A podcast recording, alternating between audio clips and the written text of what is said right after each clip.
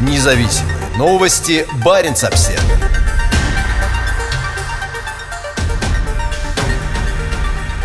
Небо над Россией закрывается для европейских глаз. Пятницу Москва объявила, что последует за США и начинает подготовку к выходу из многостороннего договора по открытому небу, позволяющего контролировать вооружение. В мае президент США Дональд Трамп подписал указ о выходе из договора по открытому небу, вступивший в силу 6 месяцев спустя, 22 ноября 2020 года. Соединенные Штаты Америки под надуманным предлогом вышли из договора по открытому небу, Дон говорится в заявлении МИД России от 15 января. Тем самым был существенно нарушен баланс интересов государств-участников, достигнутый при заключении договора. Нанесен серьезный ущерб его действию. Подорвана роль ДОН как инструмента укрепления доверия и безопасности. ДОН разрешает подписавшим его странам осуществлять на уведомительной основе наблюдательные полеты невооруженных разведывательных самолетов над всей территорией других стран-участниц соглашения для сбора данных данных о военных силах и их деятельности. Последние три десятилетия соглашение являлось одним из столпов европейской архитектуры безопасности. Российские инспекторы несколько раз совершали наблюдательные полеты над военными базами на севере Норвегии и совершали там посадки, как, например, в 2015 году на аэродроме Бардефос. Норвегия и другие участники договора могли свободно пролетать над соседним Кольским полуостровом, где расположено большое число военных объектов, и другими районами России.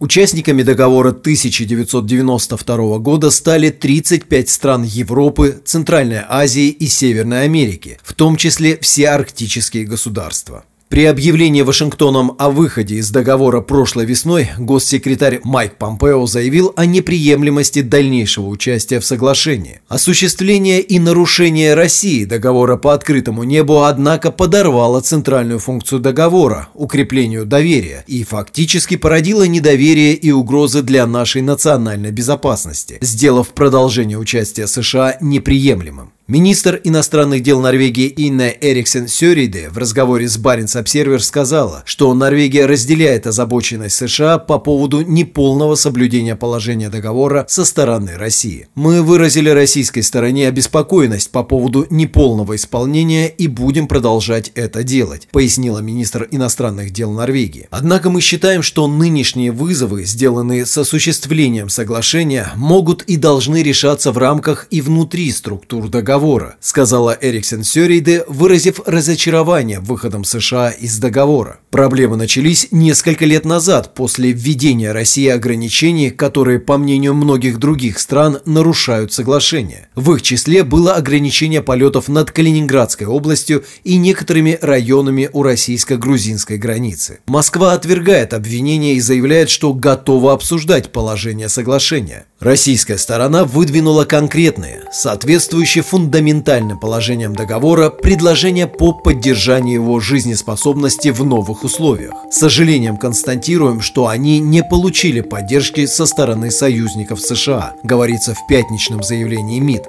Ожидается, что выход из Дона России и США приведет к его развалу и для остальных 33 подписавших его стран. Независимые новости. Барин обсервис